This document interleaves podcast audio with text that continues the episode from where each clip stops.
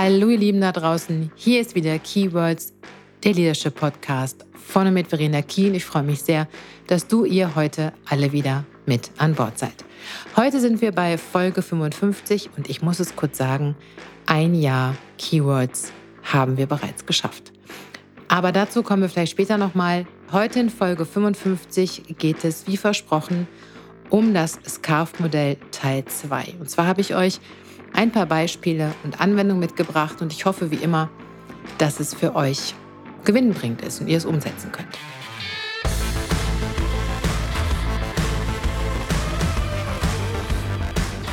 Vorab habe ich eine kleine Wiederholung ähm, für euch mitgebracht zum Wiederreinkommen. Falls ihr die Folge 54 nicht mehr auf dem Schirm habt, lange her ist, dass ihr gehört habt, wie auch immer. Also, David Rock ist der Owner des Carve-Modell aus 2008. Das hatten wir schon. Was wir auch schon hatten, ist die Tatsache, dass das CARF-Modell auf den Erkenntnissen moderner Hirnforschung basiert und damit die elementaren Grundbedürfnisse von uns Menschen beschreibt. Und es sagt auch aus, wenn diese Grundbedürfnisse erfüllt werden, ja, dann können Menschen kooperativ und vertrauensvoll miteinander arbeiten. David Rock sagt auch, dass jeder von uns eines der fünf Grundbedürfnisse besonders stark ausgeprägt hat. Und wird dieses Bedürfnis positiv bedient, empfinden wir Menschen dies als Wertschätzung, als Belohnung. Das heißt auch, wir sind offener und zugänglicher und können mit schwierigen oder neuen Situationen viel, viel besser umgehen. Werden diese Grundbedürfnisse hingegen abgewertet, empfinden wir das als Gefahr oder Bedrohung. Und dann sind wir weniger zugänglich, vertrauen seltener und tun uns mit Veränderung ungleich schwerer. Das ist so, ihr Lieben, mm, als würden wir, wenn das passiert, auf so eine Art Notfallprogramm umschalten. Und diese Programme, diese Notfallprogramme tragen wir schon seit der Steinzeit in uns. Da sind sie wieder, unsere Vorfahren. Und diese Notfallprogramme verursachen Folgendes. Flucht, Angriff, Aggression, Vermeidung und oder Widerstand. Und ich glaube, gerade dieses Thema Flucht, Angriff, Vermeiden, Widerstand, aber auch Aggression kennt ihr wahrscheinlich alle. Entweder von euch selbst oder aber auch von euren Mitarbeitenden oder auch aus dem privaten Umfeld. Ja? Und es lohnt sich tatsächlich mal genauer hinzugucken, wann genau passiert denn das? Und wie reagiere ich eigentlich auf was und wann fühle ich mich wohl und wann eher nicht so? Und es ist kein Hokuspokus, sondern es ist tatsächlich ein, ein sehr, sehr gutes Tool, um sich selber besser kennenzulernen und auch seine Mitmenschen und damit ein besseres Miteinander zu gestalten. Das ist ja ehrlicherweise auch das, was wir gerade in unseren Führungspositionen dringend möchten, aber auch unbedingt brauchen. Das Thema ist, dass wir uns dessen, wie gerade schon gesagt, oft nicht bewusst sind. Und wir haben uns auch ganz oft selber nicht auf dem Schirm, unsere Mitmenschen gleich dreimal nicht. Und so versteht zum Beispiel die Kollegin den Wortlaut in einer Mail völlig anders als der Kollege. Sie reagiert total entspannt und er ist total wütend bei gleicher Nachricht. Anderes Beispiel. Eine Nicht-Einladung oder Veränderung in einer bisher festen Meetingstruktur bringt den einen Menschen mit einem hohen Sicherheitsbedürfnis an den Rande des Wahnsinns, während es Menschen mit einem hohen Autonomiebedürfnis total kalt lässt. Also mich zum Beispiel. Mir ist total wurscht, ob ich immer auf dem gleichen Platz sitze oder nicht. Jemand, dem aber Sicherheit sehr wichtig ist, der kriegt die Vollkrise. Ja? Und wenn wir das verstehen, dann wird der Umgang miteinander leichter werden. Nicht sofort, weil es dauert auch, das zu erkennen und das immer wieder für sich auf den Schirm zu holen, aber über, den, über die Länge der Zeit wird es euch leichter fallen, mit euren Mitarbeitenden, mit euren Mitmenschen umzugehen. Das geht nicht nur für dich als Führungskraft. Es ist aus meiner Sicht mittlerweile unerlässlich, dass wir, du, ihr, wie auch immer, dieses Kaufmodell in unsere Kommunikation, in unser Tun und Handeln einfließen lassen.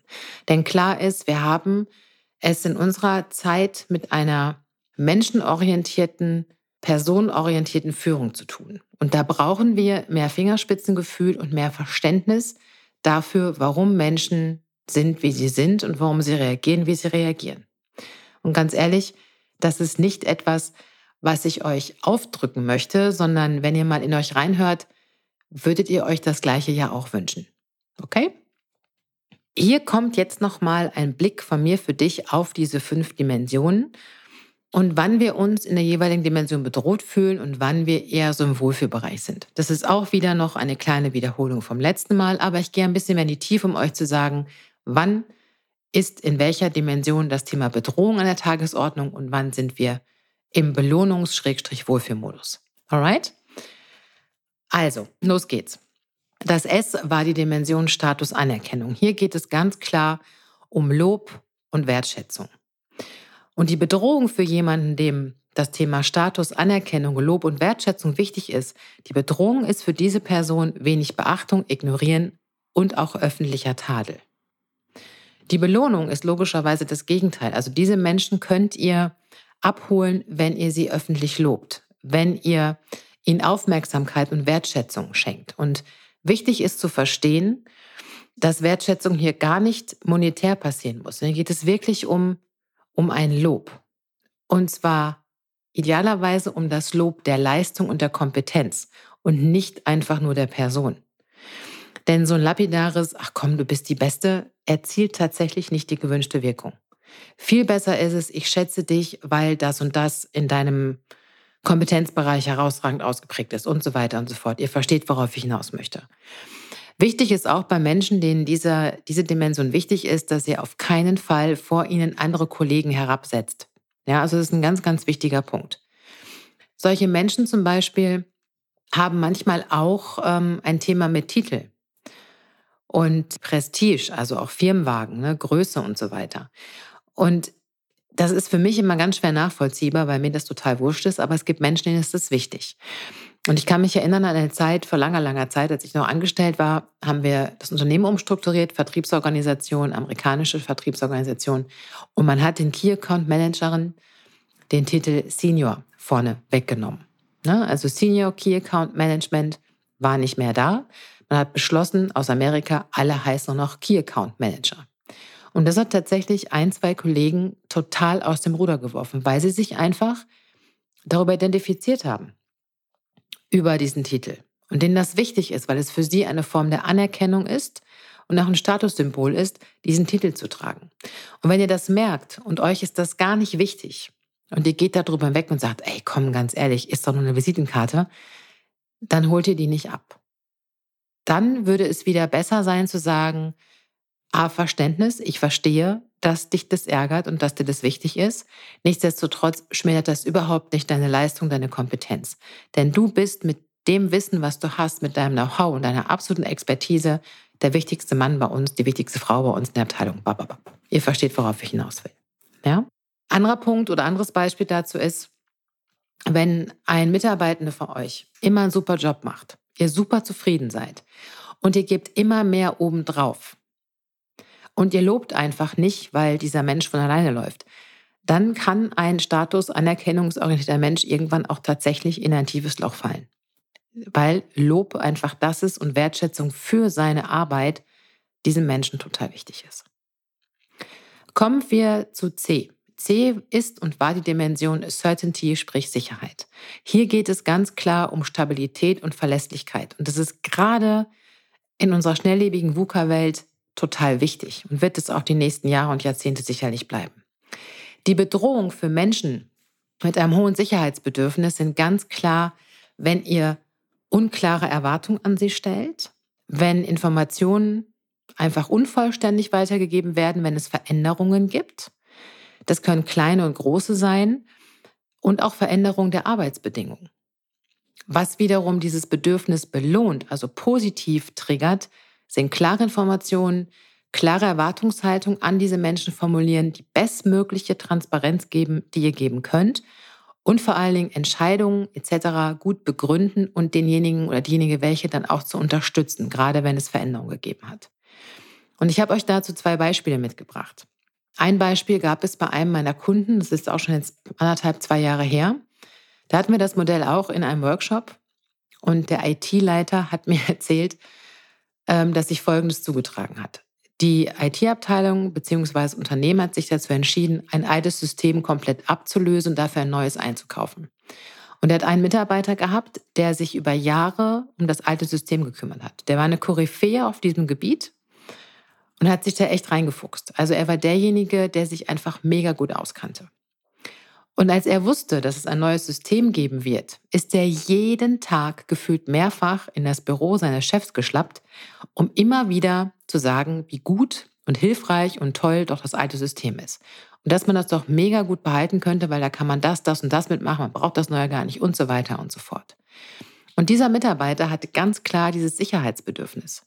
Im Nachgang nach Gesprächen ist rausgekommen, dass er totale Angst davor hat, dass er mit dem neuen System nicht zurechtkommt. Und dass er gar nicht weiß, wie er das alles hinkriegen soll und wie er sich umstellen soll. Also ist man gut daran oder war dem IT-Leiter gut daran geraten, diesen Mitarbeitenden zu unterstützen und da abzuholen und zu sagen, du pass mal auf, es ist für uns alle neu, ist gar kein Problem. Mit deiner Expertise kriegst du das gut hin. Es gibt eine Einarbeitung und ich bin immer da, wenn es Fragen gibt und, und, und. Anderes Beispiel, das habe ich selber erlebt, das war in einer meiner ersten Führungspositionen. Ich wusste es nicht besser, ich kannte auch noch keinen Scarf. Ich habe einfach viel aus dem Bauch heraus gehandelt. An der Stelle ehrlicherweise total schlecht.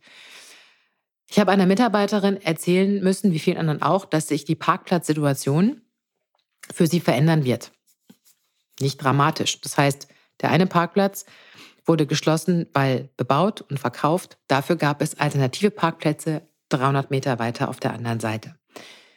Ihr Lieben, für mich ist das total wurscht. Ich war froh, dass ich einen Parkplatz hatte, ob ich jetzt links, rechts 300 Meter weiter parke, unter der Eiche, unter der Pappel, mir doch gerade wurscht. Und genauso bin ich auch in das Gespräch mit dieser Mitarbeiterin reingegangen und habe ihr gesagt, du, pass mal auf, in zwei Monaten ist es so, Dein alter Parkplatz fällt weg, dein neuer ist auf der anderen Seite, du musst ein bisschen länger laufen, aber ist alles gut. Der ist alles aus dem Gesicht gefallen, hat gesagt, Verena, das geht nicht. Wo soll das hinführen? Das geht nicht. Und ich in meiner sehr jungen, manchmal sehr uncharmanten Art, habe nur gesagt, pass mal auf, jetzt stell dich mal nicht so an, das ist nur ein Parkplatz, mach halt. Sei froh, dass du einen hast. Und ich habe überhaupt nicht gemerkt, was für ein Film bei dieser Mitarbeiterin abging. Das verstehe ich jetzt heute, viele, viele Jahre später. Diese Dame hatte einen wahnsinnig hohen Sicherheitsgedanken, bei der ist ein Film abgelaufen, den ich noch nicht mal ansatzweise hätte nachvollziehen können oder verstehen können. Auf die Idee wäre ich auch nicht gekommen. Bei der ist abgelaufen, ach du Scheiße. Wo soll das bloß hinführen? Veränderung hier, Veränderung da. Jetzt muss ich woanders parken. Wer weiß, zu was das noch führt. Bis hin zu Szenarien wie Weltuntergang, Unternehmen schließt, Kündigung, whatever. Und ich bleibe noch mal hier bei diesem Beispiel. Manchmal ist es so absurd, dass ihr euch vielleicht auch fragt im Mitarbeitergespräch, ey, was ist denn da los, ja? Was ist denn da für ein Film? Und ihr müsst oder dürft verstehen, dass dieses Sicherheitsthema ja nicht eins ist, was im Beruf gemacht wurde, sondern das Sicherheitsthema ist tatsächlich etwas, was in der gesamten Sozialisierung eines Menschen stattgefunden hat, aus den verschiedensten Gründen und Erlebnissen heraus. Und in dem Moment, wo man so wie ich sagt, hey, pass mal auf, ist doch Latte, ist doch nur ein Parkplatz, löst das und triggert das bei diesen Menschen ganz andere, viel tiefer sitzende Faktoren, die wir gar nicht wissen. Und trotzdem ist das Ganze ernst zu nehmen. Okay? Also, gehen wir weiter zum Thema A oder Buchstabe A wie Autonomie. Autonomie ist das Thema gestalten können, freien Entscheidungen zu sein, der Wunsch nach viel Selbstorganisation, wenig Kontrolle und ähm, Eigenverantwortung. Und bedroht fühlen sich Menschen, denen Autonomie wichtig ist, durch Zwang, durch Micromanagement, durch tatsächliches Pedantentum, wenn es so gut wie kein Mitspracherecht gibt und wenn sie vor allen Dingen Stress oder Druck nicht ausweichen können. Die Belohnung wiederum, also positiv ansprechen, tut man Menschen, denen Autonomie wichtig ist, indem man ihnen Freiraum gibt, sie mitbestimmen lässt, ihnen ein hohes Maß an Flexibilität zuspricht, Mitspracherecht, klar, das genaue Gegenteil von kein Mitspracherecht, Verantwortung zu übertragen und Selbstorganisation und vor allen Dingen auch zu merken, wenn der Druck gerade zu hoch wird. Also ihn da auf Freiraum zu lassen, sich diesem Druck temporär entziehen zu können. Und ich habe euch in Folge 54 von meinem persönlichen Beispiel erzählt. Ne? Also wenn man mich einengt und so weiter. Ihr könnt euch vielleicht auch daran erinnern. Kontrolle ist übrigens auch etwas, ähm, was Autonomie-Menschen so gar nicht leiden können. Ja? Kommen wir zu dem Buchstaben R für Relatedness, sprich Verbundenheit. Und hiermit ist echtes Interesse an den Personen gemeint. Und diese Dimension ist wohl eine der am stärksten, aus, also nicht ausgeprägt, sondern eine der am stärksten, am stärksten wirksamsten Dimensionen. Denn wir Menschen brauchen Verbundenheit, um zu überleben. Und es war schon immer so, dieses Gefühl von Zugehörigkeit und Sicherheit. Wir brauchen das, und wir sind alle nicht die Menschen, die Eremitentum brauchen, sondern wir sind Herdentiere. Wir brauchen ein Rudel, in dem wir Sicherheit verspüren, dem wir uns zugehörig fühlen, wo wir hingehören. Und die Bedrohung für Menschen, denen Verbundenheit enorm wichtig ist, ist Kontakt zu Unbekannten. Distanz zwischen den Menschen. Also wenn man merkt, so, oh, ich glaube, derjenige, welche kann mich nicht so leiden oder da ist irgendwie so, da steht was zwischen uns, was man nicht greifen kann. Für diese Menschen ist das Thema Homeoffice total schwer, wenn das Team zerrissen ist, ne, wie das halt in der Corona-Zeit ganz, ganz oft der Fall war. Wenn man die Menschen nicht mehr hat, die man gewohnt ist, wenn man durch diese Teamzugehörigkeit und das Zusammensein, Verbundenheit spürt, auf einmal sitzt man alleine im Homeoffice, hat keine Verbindung mehr, Isolation. Das ist für diese Menschen echt schwierig und das ist auch ein ganz großer Faktor, den wir Führungskräfte oder Unternehmen generell in der Corona-Pandemie nicht auf dem Schirm hatten, wie wichtig der Kontakt auch zu den Menschen im Homeoffice ist.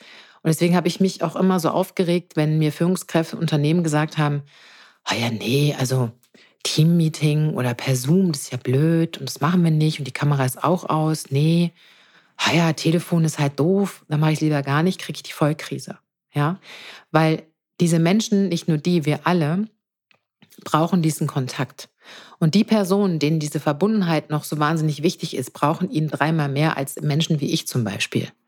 Und deswegen ist es so wichtig, dass ihr in Kontakt bleibt. Ob Corona oder nicht, ob Homeoffice oder nicht, ihr müsst, wirklich, ihr müsst da den Draht halten. Und natürlich ist das Thema Mobbing auch nicht das, was Menschen mit einem hohen Verbundenheitsbedürfnis unbedingt brauchen. Die belohnende Seite, also das, was positiv triggert, ist das Thema Zuhören, echtes Interesse zu haben, auch gemeinsam Themen zu erarbeiten. Menschen mit einer hohen Verbundenheit sind selten so Eigenbrötler. Die arbeiten tatsächlich lieber in Teams oder in kleinen Tandems. Diese Menschen brauchen einen regelmäßigen Austausch, der vor allen Dingen auch über das Berufliche mal hinausgeht, also auch mal so ein privates Pläuschen. Und bei diesen Menschen ist es gut, dieses Wir-Gefühl zu steigern. Und was für diese Menschen eine Katastrophe ist, ich habe es gerade schon erklärt, zum einen ist das dieses Homeoffice, aber gerade Kontakt zu Unbekannten. Wenn ihr solche Menschen im Team habt und ihr schickt die alleine auf eine Messe oder auf eine Netzwerkveranstaltung, wo sie fremde Menschen ansprechen sollen, kriegen die einen Vollföhn. Ist keine gute Idee. Ja, also wenn dann zu zweit oder zu dritt, aber niemals alleine. Nur als kleines Beispiel. Was auch noch bei Verbundenheit ein Thema sein kann, ist dieses, ähm, wenn lange Teamkollegen das Unternehmen oder die Abteilung verlassen. Ja? Oder auch, wenn neue Mitarbeiter nicht gut an- oder aufgenommen werden. Ne? Also wenn jetzt jemand neu eingestellt wird, der ein sehr hohes Bedürfnis auf der Verbundenheitsseite hat und er kommt ins Unternehmen und ähm, es wird sehr unterkühlt Hallo gesagt, keiner kümmert sich, keiner hat Interesse. Es gibt vielleicht mal ein sehr abgehacktes, kurzes Guten Morgen, hm, wenig Kontakt. Dann ist die Wahrscheinlichkeit ziemlich hoch, dass sich dieser Mensch nicht wohlfühlt und wahrscheinlich schneller wieder geht, als ihr das wollt. Alright, zu guter Letzt gibt es den Buchstaben F für Fairness. Und Fairness ist das Thema mit der Gerechtigkeit. Und das ist eine schwierige Dimension, aus meiner Sicht, weil doch dazu jeder Mensch ein ganz individuelles Empfinden hat. Ja, also wenn ihr mich fragen würdet, was findest du gerecht oder gibt es Gerechtigkeit, Verena, würde ich sagen, gibt es nicht. Gibt es Fairness? Puh, gibt es gefühlt auch nicht. Also nur weil ich Dinge fair finde und weil ich als Führungskraft glaube, ich bin gerecht zu meinen Mitarbeitenden, heißt es noch lange nicht, dass die das genauso empfinden. Ja, also wie gesagt, schwierige Kiste aber durchaus eine Dimension, die sehr viel Musik in sich trägt, ne? also wo sehr viel Emotionen drin sein kann. Ne? Und die Menschen auch sehr stark fühlen, wenn jemand ungerecht behandelt wird in den eigenen Augen. Gucken wir uns das mal an. Die Bedrohung für Menschen mit einem hohen Gerechtigkeits- bzw. Fairnessbedürfnis ist eine unfaire und pauschale Beurteilung. Bevorzugen anderer, unfaire Bezahlung, Diskriminierung, das Bloßstellen von Schwächeren und vor allen Dingen auch, wenn man so ein Fähnchen im Wind ist in seinen Aussagen, kriegen die die Vollkrise. Ja? Die Belohnung wiederum ist, dass ihr als Führungskräfte klare Regeln schafft und diese auch kommuniziert, also zum Beispiel auch eure Erwartungen, die ihr als Führungskraft habt. Das Thema Wertschätzung ist für Menschen mit einem hohen Gerechtigkeitsbedürfnis wichtig, aber auch Gleichbehandlung und die Möglichkeit eines Perspektivwechsels, also sich auch hineinzuversetzen in die Gefühlswelt des Gegenübers. Empathie ist da das Zauberwort. Ja? Ähm, und diese unfaire und pauschale Beurteilung, das ist zum Beispiel etwas, Es gibt immer noch Menschen, die glauben, dass Feedback vor anderen eine gute Idee ist. Oder es gibt Führungskräfte, die, wenn einer Bockmist gebaut hat, das ganze Team dafür in die Wand stellen. Das ist das, wo Menschen mit einem hohen Gerechtigkeitssinn noch mal mehr einen Föhn kriegen, als Menschen, die das gar nicht so stark ausgeprägt haben. Und selbst mich würde das nerven, die das Bedürfnis gar nicht so stark hat. Ja, also pauschal zu be- oder verurteilen, alle über einen Kamm scheren, ganz, ganz, ganz, ganz blöde Geschichte. Ja, das sind zum Beispiel so lapidare Geschichten. Das kennt ihr vielleicht auch. In der Führung haben wir manchmal oder sehr oft auch so Menschen, die wir irgendwie ein bisschen netter finden als andere. Und wenn wir dann sowas durchgehen lassen, wie dass einer immer zu spät kommen darf, aber der zweite dafür ständig äh, einen auf den Sack kriegt, dann ist das für Menschen mit Fairness, Bedürfnis nicht so gut. Ja, oder wenn spannende Projekte ungleich verteilt werden. Oder wenn man Menschen, die eher introvertiert sind, einfach aufs Abstellgleis stellt, weil sie eben nicht so im Vordergrund sind wie Extrovertierte. Ja? Und das sind alles so kleine Beispiele, die euch hoffentlich dabei helfen, einen tieferen Einblick zu kriegen und vielleicht auch mal euer Team zu durchleuchten und erste Schritte zu gehen für euch selbst, was dieses CARF-Modell angeht. Und ich habe euch zum Abschluss dieser Folge noch ein paar Fragen mitgebracht, die ihr euch stellen dürft. Zum einen, oder besser gesagt, der erste Schritt wäre, dass ihr dieses Modell selber an euch testet. Und ihr wisst ja, es fängt immer mit euch an und Selbstreflexion ist das A und O für euren ganz persönlichen Führungserfolg. Auch wenn ihr das nicht mehr hören könnt, aber so ist es. Ihr könnt euch also die Frage stellen, auf welche Einflüsse ihr besonders stark reagiert. Und aber dann auch im Umkehrschluss, was lässt euch denn eigentlich kalt? Also wo ist bei euch viel Musik drin? Wo kommt ihr in Wallung? Wo ärgert ihr euch oder wo zieht ihr euch zurück? Also wo ist eine starke Reaktion? Die kann auch körperlich sein. Und wo seid ihr total entspannt und denkt, pff, nö, interessiert mich eigentlich gar nicht. Ja? Also in welchen Situationen gehen die Gäule mit dir durch? Wann befindest du dich im Angriff und oder Verteidigungsmodus? Und wann machst du schlicht und ergreifend einfach dicht? Ja, stur, kein Bock mehr, nicht mehr reden. Hm, ja? Scanne also die fünf Dimensionen mal für dich durch und lass gerne so ein paar deiner Erlebnisse aus Job und Privatleben mal Revue passieren. Und vielleicht stellst du dann fest, dass du besonders sensibel auf Autonomie oder Fairness reagierst. Und wenn du das einmal für dich rausgefunden hast, dann hilft es dir bei deiner Kommunikation und dabei dein Verhalten besser steuern zu können. Im zweiten Schritt kannst du dein Team durchleuchten, in Anführungsstrichen. Beachte bitte, dass deine Einschätzung immer nur eine erste Idee ist. Wirklich konkret wird deine Einschätzung erst, wenn du mit deinem Team das CARF-Modell besprichst. Und je nach Reifegrad kannst du das entweder in Einzelgesprächen machen oder mit dem gesamten Team. Denn nochmal, dieses CARF-Modell hilft dir zum einen in deiner Führungsarbeit, aber vor allen Dingen hilft es auch, dass sich das Team untereinander besser versteht und sich die Akzeptanz untereinander definitiv erhöhen kann. Also hier nochmal die Fragen für die Durchleuchtung deines Teams. Du kannst dir im ersten Step ähm, deine einzelnen Mitarbeiter vornehmen in deinem Kopf und mal überlegen, welche Situation sich in den letzten Wochen ereignet hat. Und dann kannst du gucken, wie du das Verhalten, was du wahrgenommen hast, in die Scarf-Dimension einordnen würdest. Wohlgemerkt, die du wahrgenommen hast. Du hörst schon, was, was ich sage. Wahrgenommen ist nicht die Wahrheit. Du hast es nur wahrgenommen. Es kann sein, dass der Mitarbeiter das ganz anders sieht. Und dann nimm dir mal das Scarf-Modell zur Hand und überleg mal, was dir heute mit dem Wissen, was du hast, über das Verhalten des Mitarbeiters oder Mitarbeiterin einfällt. Welche Dimension hast du womöglich bei deinem Mitarbeiter, deiner Mitarbeiterin entdeckt, aber vor allen Dingen auch bei dir selbst, bei diesem Gespräch, bei dem Vorfall, an was auch immer du gerade denkst. Und dann kannst du natürlich auch noch sagen, naja, wie möchte ich denn zukünftig besser mit meinen Mitarbeitern umgehen oder kommunizieren?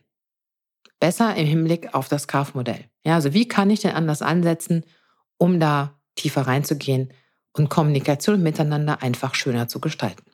Also, ich hoffe, das hilft euch für eure so wichtige Arbeit als Führungspersönlichkeit da draußen weiter. Und wenn ihr Fragen haben solltet, dann wisst ihr ja, wo ihr mich finden könnt. Ihr habt Lust, das mit eurem Team auszuprobieren, wollt es aber nicht alleine machen, dann stehe ich euch natürlich gerne als Moderatorin stärkend zur Seite, wenn ihr das möchtet. In diesem Sinne, meine Lieben, sind wir am Ende von Folge 55 und damit auch am Ende des Scarf-Modells. Und ähm, ihr wisst ja, wie es ist. Wenn euch meine Podcast-Folge gefallen hat, dann lasst mir ein Like da und oder gerne eine kleine Bewertung. Und wenn ihr nicht genug von mir kriegen könnt, dann abonniert einfach einen meiner Podcast-Kanäle. Ihr braucht mich zur Unterstützung als Moderatorin für Teamworkshops, whatever, als Mediatorin. Dann schreibt mir eine Mail an hello at verena-key.de oder besucht meine Website unter www.verena-key.de. In diesem Sinne, habt eine schöne Zeit, einen schönen Sommer, passt gut auf euch auf und wir hören uns in 14 Tagen. Bis ganz bald, deine Verena.